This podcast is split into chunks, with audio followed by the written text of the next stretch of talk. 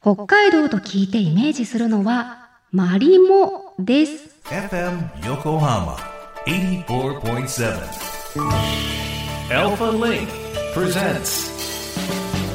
Radio Link Radio Link with DJ Chizuru Kobayashi 小林千鶴がお送りしています。FM 横浜 Alpha Link presents Radio Linkここからは物流モノシリンクのお時間です知ると誰かに話したくなる物流業界のいろんなトピックスを深掘りしていきます。今回は先週に引き続き物流マースにモノシリンク。マースとはモビリティアズアサービスの略で移動する際のニーズに応じて複数の公共交通やそれ以外の移動サービスを最適に組み合わせまして検索予約決済などを一括で行うサービスのことです。今ね物流業界でも注目されている取り組みなんですって今日は物流マースの具体的な取り組みとしてゲストに北海道コカ・コーラボトリング株式会社の執行役員で SDGs 企画担当の松原隆さんにお話を伺っていきますリモートでのご出演です松原さんこんにちはあ、こんにちは。北海道コカ・コーラの松原です。よろしくお願いいたします。私北海道大好きでよく行くんですけどありがとうございます。夏ばっかりで5月は行ったことないんですけどこの時期おすすめの観光スポットとかグルメとかございますか？えっ、と、残念ながらですね、うんうんうん。観光地もまだあの、木に葉っぱも生えておらず、どこに行ってももう、あの、5月でも時にはあの雪降る状態なので、え6月まで観光は待った方がいいと思います。そうなんだ。やっぱ北海道は涼しいんですね。まだまだ寒いですね。そっか涼しい通り越して寒いのか、はい。うなんか羨ましい気もしますし何よりも梅雨がない北海道は羨ましい、い。や、実は最近あの、6月に、エゾ梅雨といって、うん。じとじとあの、雨があの長く降る期間がやってきます。えー、なんだろう。なんか地球が変わってる、ちょっと変わってますね。せっかくあの、梅雨時期をずらして、うんうん。北海道に6月頃に来られる方、多いんですけどもなんだ、札幌に来ても雨じゃんっていうような、えー、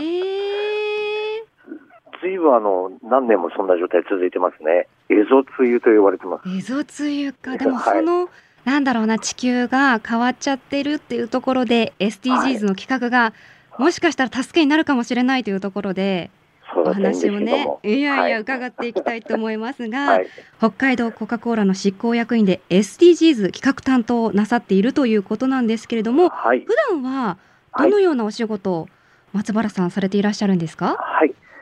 社内ではですね、あの、社員向けやら、対外的に、えー我が社の活動の、まあ、SDGs に関わる活動の発信なんかするのは、うんうん。いわゆるあの、どの会社さんも同じだと思うんですけども、広報部隊が担っています。うんうん。で、私はですね、SDGs に特化した形で、どのようにあの、それを施策として出していけれるのか、それとまたあの、事業はあの、飲料ビジネスをやってますので、うんうんうんうん。そのそもそものビジネスとどのようにしてあのそれを結びつけていって、当然ながらあのそれを業績に変えていくっていうのは役割を担っています。うんうんうんちょっうんと相当難しいことをやらされてるんですけども、いややりがいがあるジャンルですね。今あのやっぱりあのいろんな企業さん、団体さんが、えーここ数年、2、3年ぐらい前からですかね、うんうん。うん SDGs を会社の上上層部から、えーそれに取り組めっていう、えー指示が出てるようなんですけれども、ええええ。どこにお邪魔しても何をやったらいいのかわかんないとか、何から手をつければいいのかわかんないっていうのは、大体皆さん同じようなお話をされていて、はいそういったところへの、あの、こうなんですよみたいなお話を、えーさせていただく、そんな機会も随分増えてきまして、おー。え来て、あの、お話聞かせてほしいなんかっていうオファーも随分増えました。そういったお話もされてるっていうところですけれども松原さんが具体的にこんなことしてるよって事例があれば教えてください。はい。実はあの、今、2年がかりで牛の餌作ってます。牛の餌？はい。どうやってですか？全然あの、コカ・コーラのあの飲料のビジネスとかけ離れたお話で、うんうん毎回このお話すると何やってんですかっていうあの、うんうんハテナマークと、えどうしたんですか？みたいなお話をいただくんですけどうも、実はあの、私どもの北海道コカ・コーラの札幌工場で、綾鷹ですとか、えー麦茶ですとか、ブレンド茶を、まあ、数多く作っています。で、それを作った後に、あの急須の中見ていただくと分かりやすいと思うんですけども、うんうんえーお茶っ葉が残るんですよ。そうですね。うんはいうんうんで、それ今までは、あの、まあ、あの、廃棄処分というような形で捨てられていたんですけれども、えーそれを活用して、えーまあ、1ヶ月間、えー小麦粉なんかと混ぜて、えー発酵させると、えー十分な牛の餌になるということが分かりまして、えーその製造を今しております。これは大学と一緒になって共同研究してますけども、はい順調に牛も育っております。そうなんだ。え、はい。先週ゲストに来てくださった岩本さん。静岡でね、お仕事されていて、私も静岡に住んでいたんですが、はい。あのその時に緑茶のそれこそ茶葉って体にいいっていうことを聞いたことがあるんですけど、それを牛さんの餌に混ぜてると。えっ、と、そのものを混ぜるんじゃなくて、うんうんうんうん。そこで出来上がった発酵サイレージっていうんですけれども。それを直接牛に与えてます。へ。今、あの、実験で2年間育ててますけど、それそのあの発酵サイレージ、えー茶殻を使った発酵サイレージのみで育てた牛っていうのも今、出荷される直前まで来てます。わ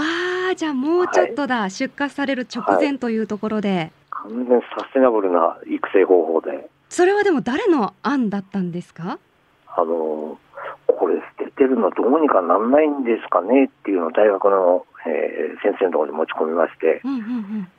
じゃあ牛の餌にしようっていうところから始まりましうて、ん。何ですかそれっていうようなところで。いろいろお話を聞くうちに、いや、それぜひやらせてくださいっていうことで、共同研究をしております。ああ、はい実際に足で稼いだからこそ生まれたはい。案なんですね。はい。でも北海道勝手なイメージですけど牛さんいっぱいいそうだからいい取り組みですよね。はい。で、今、あの、海外からの輸入穀物飼料が、あの、そものすごく値段が上がっておりまあしてあ、そっかそっか。うんうんうんえー畜産から農家さんが今大変な思いをしているので、少しでもそういったところで、えー安いコストの餌を作れますので、そういったところもお助けできたらなっていうような思いで今活動しています。我が社にとってもうん廃棄のコストが削減されるっていう利点があるので、三方よしなんですよいやね。本当に一はい石三鳥、は ですね。はい。さあ今回はその SDGs にもつながるお話として北海道の物流についても伺っていきたいんですが現状、い、かがですか？はい。あの、やっぱりあの、北海道はあの全国と比べても、人口減少やら人手不足とかっていうのは、やっぱりあの、スピードが速いんですね、進むのが。うんうんうん。で、もう高齢化率ももう、これももう速いスピードで進んでます。で、あの、北海道先ほどもお話ししました通り、あの、ものすごく広いので、そうですよね。はい。で札幌中心にして、えー地方の都市の間っていうのは、それぞれ約300キロ以上離れてるんですよ。うんうんうん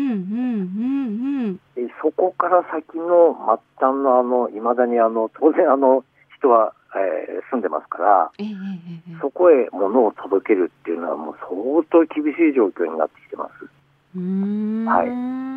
当然あの、そこまで届けるあの手段、そもそもはあるんですけれども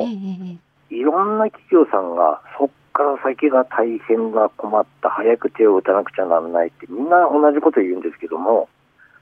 誰も本格的なあの対策って言いますか、ええ。仕組み作りに乗り出してないんですよ。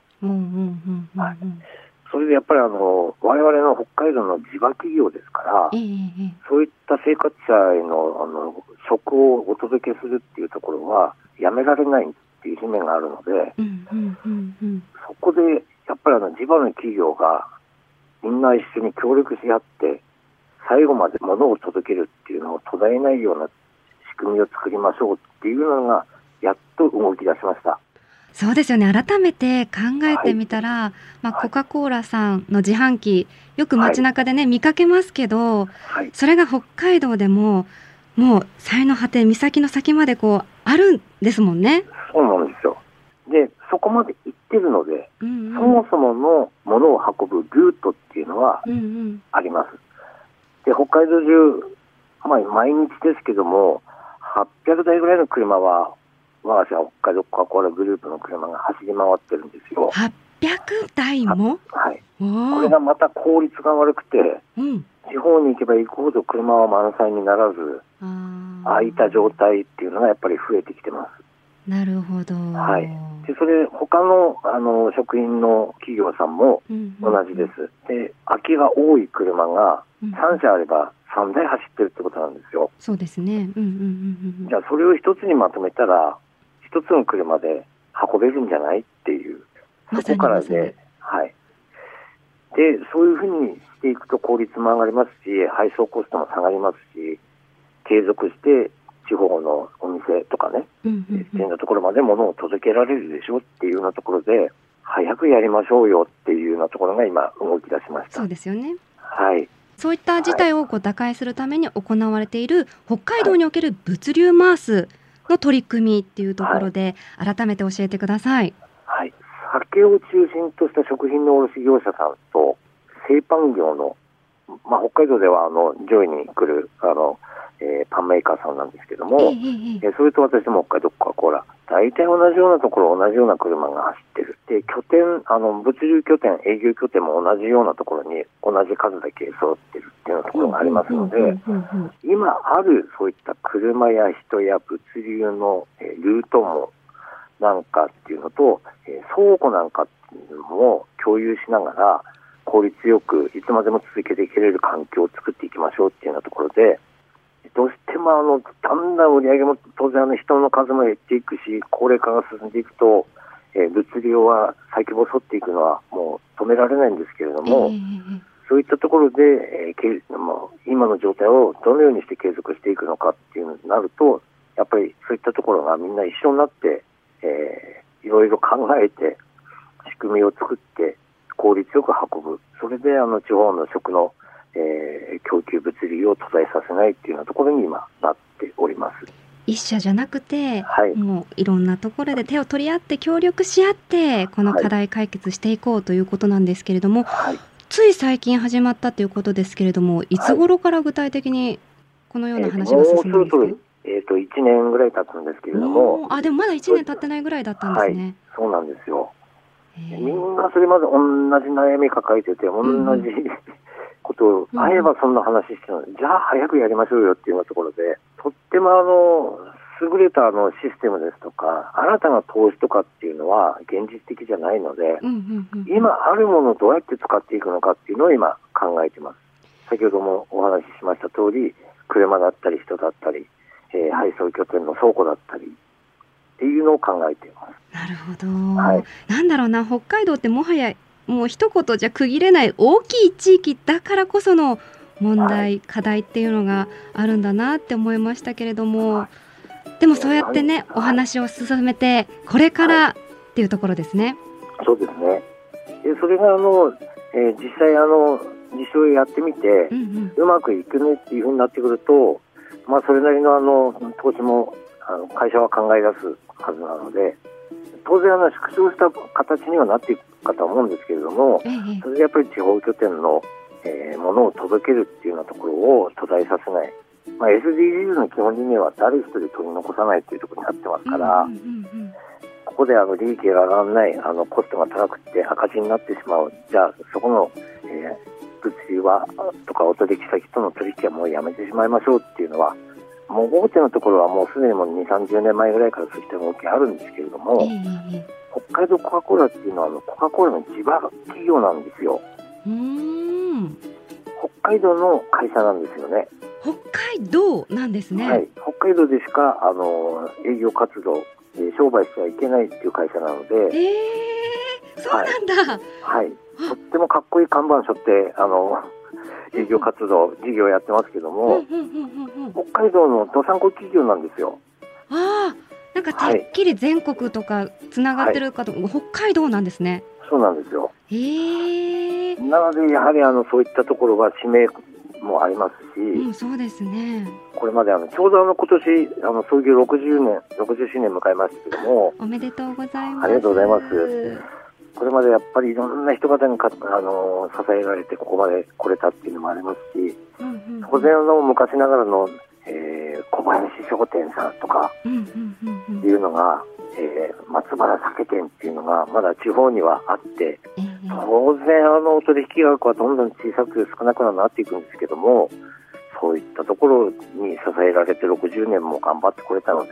うん。我々はそういったところを捨てられないね。えー地場のパン屋さんも同じこと言ってます。あえーー酒の卸問屋さんも同じこと言ってますので、ちょっとあの優れたような綺麗な形、えー先を見た形での回すとは違うようなあの取り組みなんですけれども、とってもアナログな形では進んでるんですけれども、ええ。考え方としては、今あるものをどれだけ使っていくか、うんまあ、拠点なんかも郵便局さんなんかっていうのも今、候補に上がってきたりだとか、おうおうおうおうおうあるも意のですよね。外とあの、ええ、の先に、えー場所とか貸してくれるんですね、地方の郵便局さんとかあ。でも同じ赤だからいいかもしれない。どれだけのあの仲間作っていくのかっていうのも、これ必要だなと思ってまして、いやーその広がりが楽しみですね。えなんでしょうねこう移りゆく時代とともに変わりゆくニーズに対してなんだろうなこうぶれない軸を持ちつつだけどこうしなやかに対応、はい尽力されている姿がすごくかっこいいなって思いましたえあ。りがとうございます。どさんこなもんで私も。いやいやいやあのじゃああの地場産業ということでなんかこれはい聞いちゃいけない都市伝説かもしれないんですけど、はいこ。のご縁をきっかけに聞いてみたいことがあるんですがはい。コカ・コーラってどうやって作ってるんですか？現役のレシピは秘密です。やっぱり 秘密なんですよねやっぱそうなんだ誰が知っているのかも我々は分かりません。そこは守られてる。い。やー今日はいろいろと貴重な話松原さんありがとうございました。はいありがとうございました。ということで今回のモノシリンクも物流マースの話題をお届けしました